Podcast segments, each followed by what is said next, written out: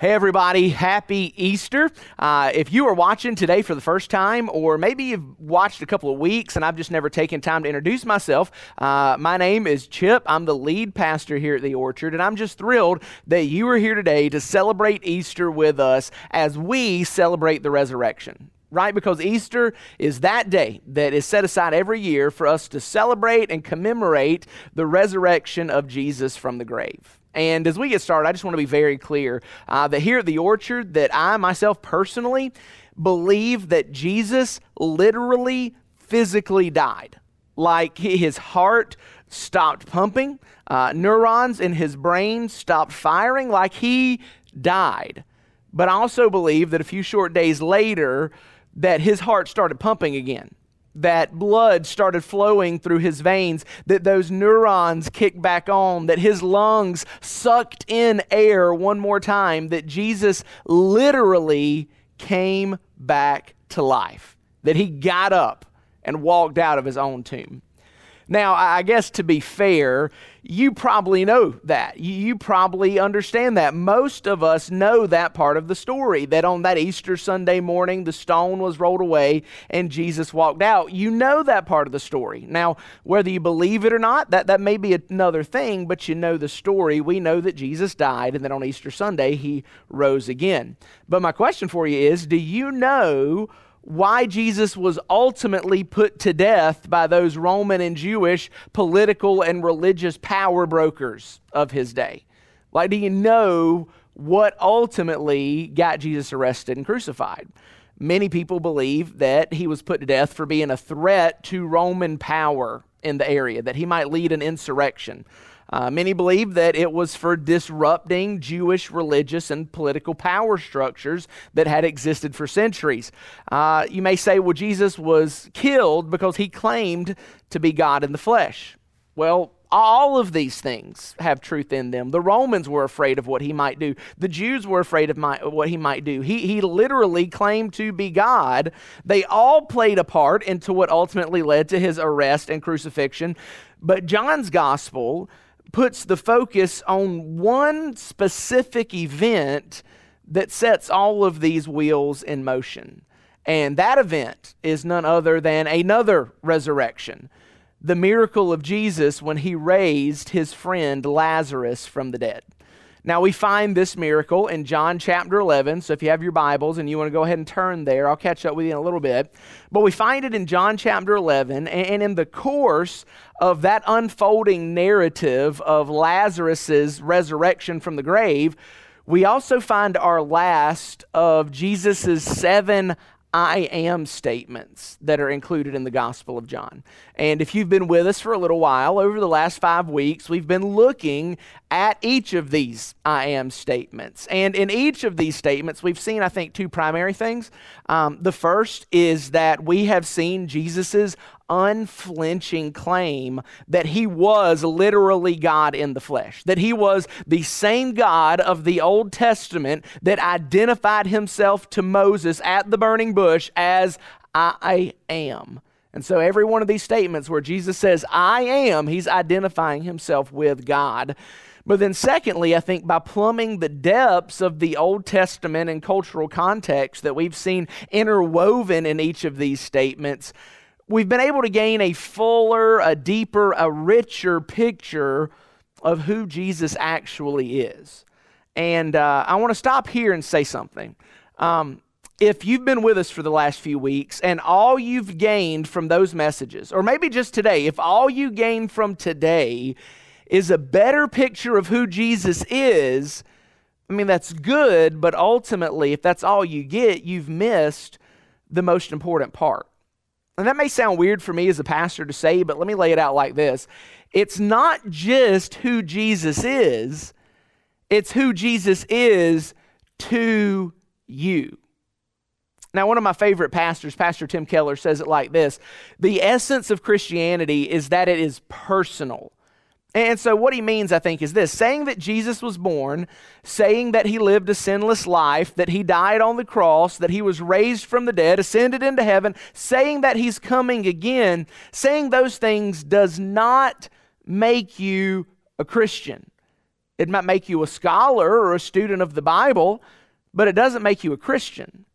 Now, on the other hand, saying that Jesus was born to save me, saying that he lived a sinless life in my place, saying that he died on the cross for my sins, that he was raised from the dead for my justification, that he ascended into heaven to intercede with the Father on my behalf, and that he is coming again to take me home, and then believing that, see, that does make you a Christian.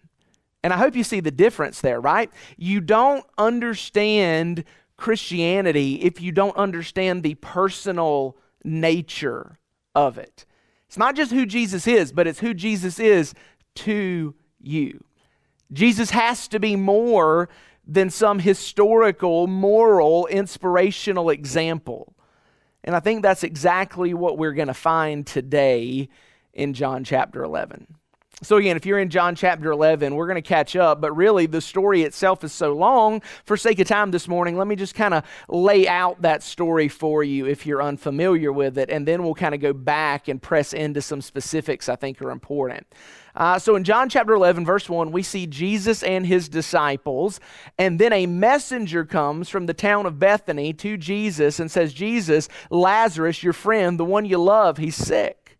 And then Jesus does something that's pretty spectacular. Instead of uh, getting up in that moment to go to Jesus, or Lazarus to heal him, Jesus stays put. And John's very clear that it's because he loved Lazarus that he stayed put. And he tells his disciples, Look, we're going to stay, but this sickness is not ultimately going to end in death. And so Jesus waits for a couple of days. And then, after Lazarus has died, he gets up and makes his way to Bethany. Now, when he gets there to Bethany, Lazarus has two sisters, Martha and Mary. Both of them come to meet Jesus. And when they go to meet Jesus, what's, what's interesting is John records them saying the exact same thing Jesus, if you'd been here, our brother wouldn't have died. Now, we don't know exactly the tone of voice they said that in because I think there's a couple of ways they could say that. They could say, Jesus, if you'd have been here, our brother wouldn't have died. Or they could have said, Jesus, if you had been here, our brother wouldn't have died. I'm not sure how they said it, but I know they'd been talking about it because they both said the same thing. And then Jesus is deeply moved by this. And he goes to the tomb of Lazarus. And he commands the people there to roll away the stone from in front of the tomb. And in an undefeated scriptural quotation, Mary says, But Lord, he stinketh, right? He smells. He's, he's been dead for four days. Why do you want to roll away the stone? And then Jesus prays, Father, it's not for my sake, but for the sake of those listening that I'm praying, but I, I pray that you would help them see. And then in a loud voice, Jesus calls out, Lazarus, come forth. And sure enough, Lazarus, who had been dead for four days, walks out of his own tomb. Now, we don't know how long that took. Obviously, that didn't happen immediately. It took a minute for Lazarus to come back to life, for that heart to start pumping, blood to start flowing, neurons to start firing, lungs to start breathing. And beyond that, if you've been to tombs in Israel, it wasn't a short walk, that he had to literally walk through a tunnel to come out. And there was a moment there where I'm sure everybody looks around and says, Man, this guy just told the dead guy to get up, to come forth. And it was probably an uncomfortable silence as they waited to see what would happen. But eventually, if even slowly, Lazarus does come forth. And he comes out still wrapped in the burial clothes. And Jesus looks at him and says, Hey, unwrap this man and set him free. It's an incredible story. And uh, I think for our purposes today, I want to lean into some specific parts of that story some parts of that story that I think have a great relevance to you and I today. So if you have your Bible with you, I'd love for you to open it with me to John chapter 11 and let's look at some of these specifics. The first specific that I want you to see is the reality of death and more importantly, Jesus' reaction to it.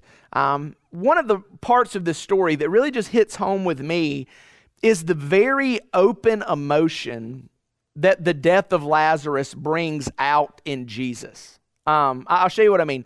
Uh, look at John chapter 11, right? Start in verse 32. It says, As soon as Mary came to where Jesus was and saw him, she fell at his feet and told him, Lord, if you'd been here, my brother would not have died. And when Jesus saw her crying, and the Jews who had come with her crying, he was deeply moved in his spirit and troubled. Where have you put him? He asked. Lord, they told him, Come and see. Verse 35, shortest verse in the Bible Jesus wept.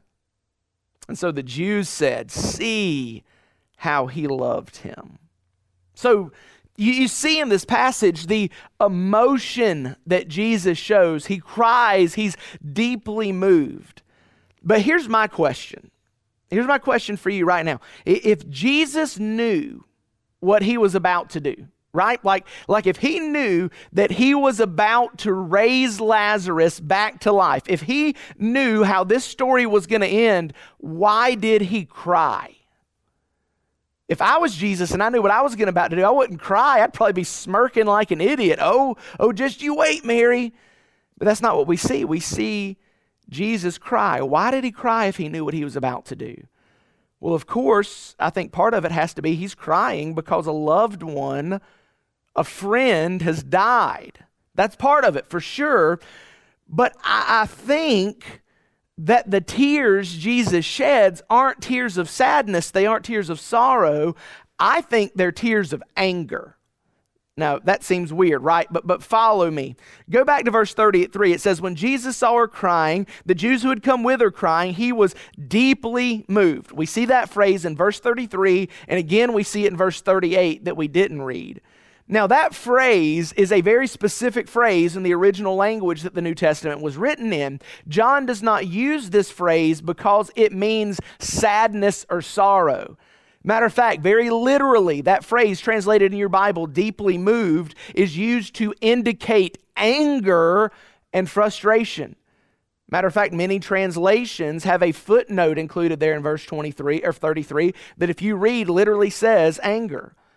And so here's what I want you to understand Jesus was not sad because he knew very well the joy that was about to flow out of that tomb when Jesus or when Lazarus walked out of it.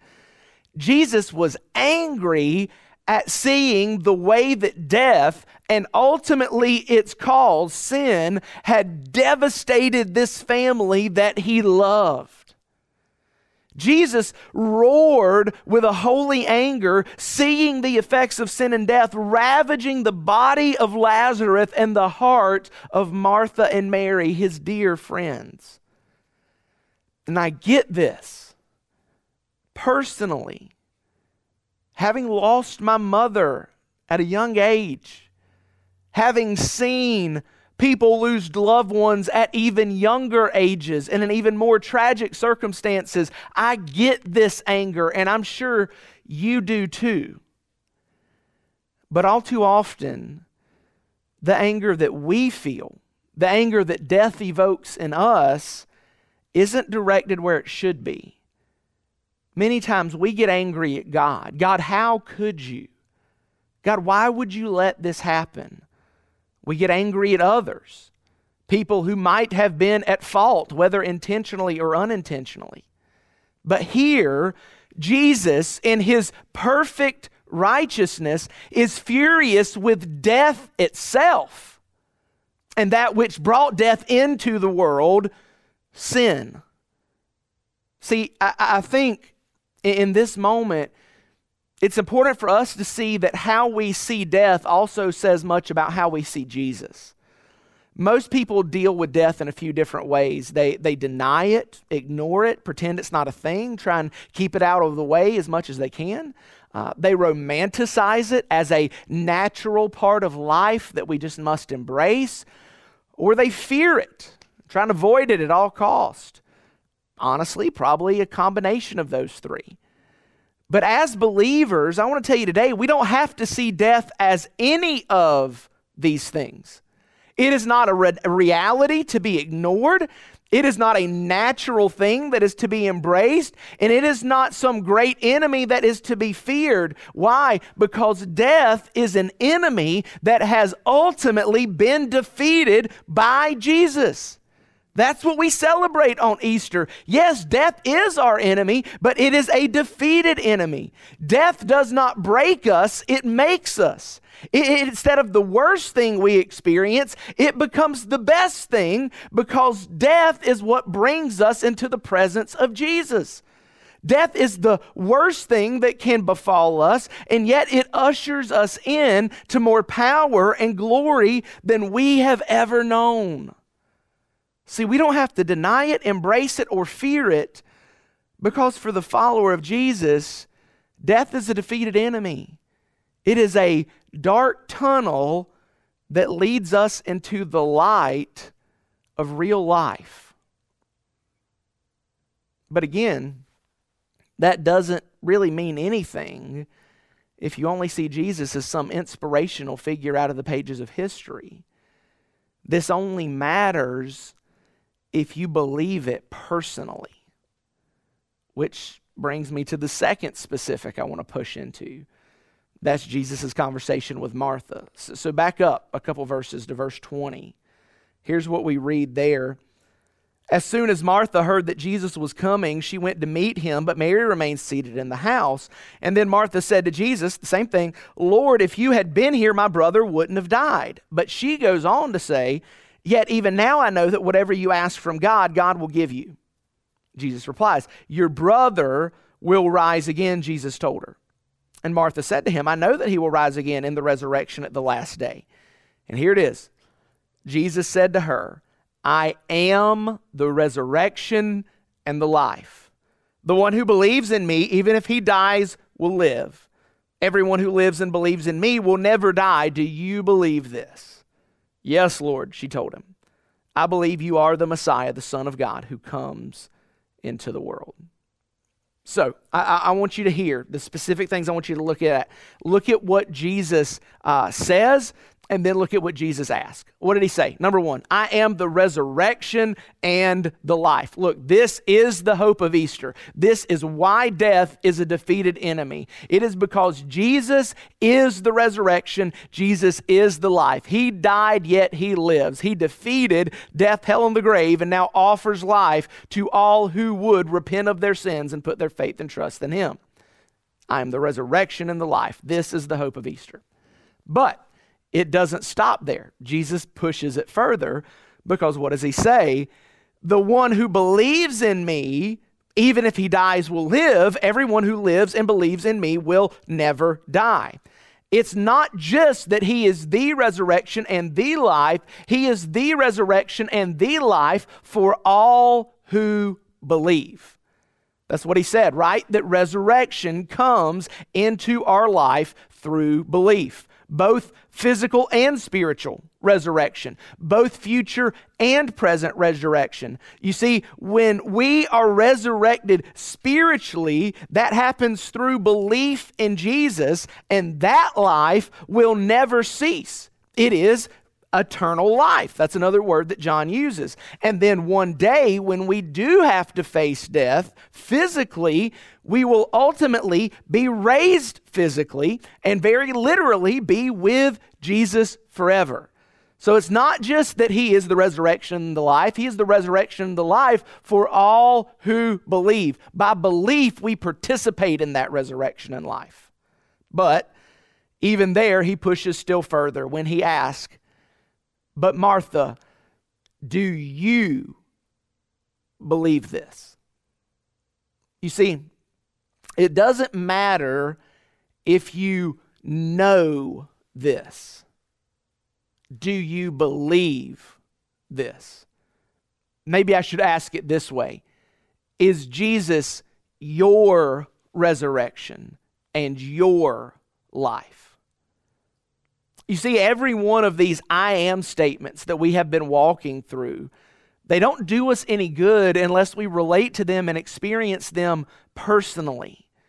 Is Jesus the bread that satisfies you? Is Jesus the light that guides you? Is he the shepherd that cares for you? Is he the way that saves you? Jesus is saying in all of these statements, I am for you.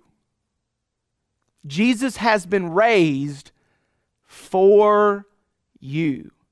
So now his resurrection is yours. That's the point. Do you believe? Is this something you have received and experienced personally? His resurrection can be yours. And that really is the last specific that I want to lean into. And, and we'll do it really quickly. It's the aftermath from Lazarus' resurrection. So skip down towards the end of chapter 11, starting in verse 45. In verse 45, it says, Therefore, therefore, because of everything that happened, the resurrection of Lazarus, many of the Jews who came to Mary and saw what he did believed in him. They saw this and they said, Absolutely, he's the Son of God. I'm going to believe in him.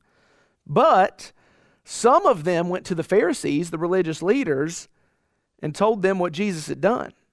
So the chief priests and the Pharisees convened the Sanhedrin, the high religious court of the Jews, and were saying, What are we going to do since this man has done many signs? If we let him go on like this, everyone will believe in him, and the Romans will come and take away our place in our nation. And then we skip down to verse 53. It says, So they so from that day on, they plotted to kill him right? So, full circle, this is what got Jesus killed. From the time that he raised Lazarus, from that day forward, the religious leaders sought to put Jesus to death. Now, don't miss this. Jesus, being God in the flesh, knew that was going to happen. He knew that when he raised Lazarus, they would seek to put him to death. Jesus knew it would happen, and look at me, he made the deliberate choice to raise Lazarus anyway. Jesus knew that the only way to interrupt Lazarus' funeral was to cause his own. He knew that to bring Lazarus out of the grave, he had to go to the grave himself. He knew that the only thing that would bring Lazarus from death was for him to go through death. You see, that is the same for each one of us. Our life only comes through his death. Our hope for eternity only comes from the death of Jesus in our place on our cross and his resurrection from the dead. We can't earn it, and we definitely don't deserve it. But full of grace and love, Jesus paid the price that sets us free from that grip. That sets us free from the grip of death, and it allows us to be raised to life, both now spiritually and in the future physically. So, you know, that makes me think of, as, as, as stupid as it is, you know, you go to Walmart and on your way out of Walmart now, you have to show them the receipt, and they look at your receipt and they look in your buggy, and then they take that highlighter, right, and they draw a line down it. You're free to go. Well, in a very real, if not somewhat silly way, the resurrection of Jesus is our receipt. The resurrection of Jesus is the receipt that our sins and our debts against a holy God have been paid in full, and now we are free to go. Death no longer has a claim on us. We will experience resurrection just as He did. Because He lives, we will live too. And so, the question I have for you as we end this Easter do you have your receipt? Do you personally know Jesus as your Savior? Have you come to the place where you don't just know this, but you believe this, that He is your resurrection and your life? If you don't, you can today. We have people who are right now waiting to pray with you, to talk with you. You can reach out to any one of our location pastors. I'll talk to you personally. But you can know today that Jesus is your Lord and your resurrection. Let me pray for you. God, thank you for the time that you've given us today. I pray that by the power of your word and the work of your spirit that you would raise many hearts to life that they would not just know these things, but they would come to believe them and experience them personally. Jesus, thank you that you won a battle that we couldn't, that you destroyed the victory of death, hell, and the grave, and now through our faith in you, we get the benefits. In Jesus' name we pray. Amen.